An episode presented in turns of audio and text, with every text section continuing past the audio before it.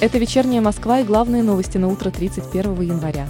Украина стягивает в Донбасс тяжелое вооружение и технику, стараясь скрыть перемещение от наблюдателей специальной мониторинговой миссии Организации по безопасности и сотрудничеству в Европе. Об этом заявил глава провозглашенной Луганской Народной Республики Леонид Пасечник. Он подчеркнул, что в миссии ОБСЕ ежедневно сообщают, что их беспилотники, при помощи которых наблюдатели миссии мониторят ситуацию в Донбассе, глушатся.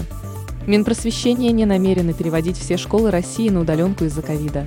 Регионы будут принимать решения о формате обучения самостоятельно, исходя из эпидемиологической обстановки, заявил глава министерства Сергей Кравцов. По последним данным Минпросвещения, карантинные меры из-за ковида введены в 188 школах в 43 регионах России.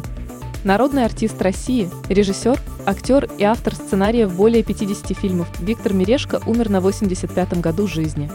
Об этом сообщили в Союзе кинематографистов. Мережко похоронят на Троекуровском кладбище в Москве рядом с супругой. В России хотят законодательно запретить уничтожение конфискованных и санкционных продуктов, которые пригодны для употребления.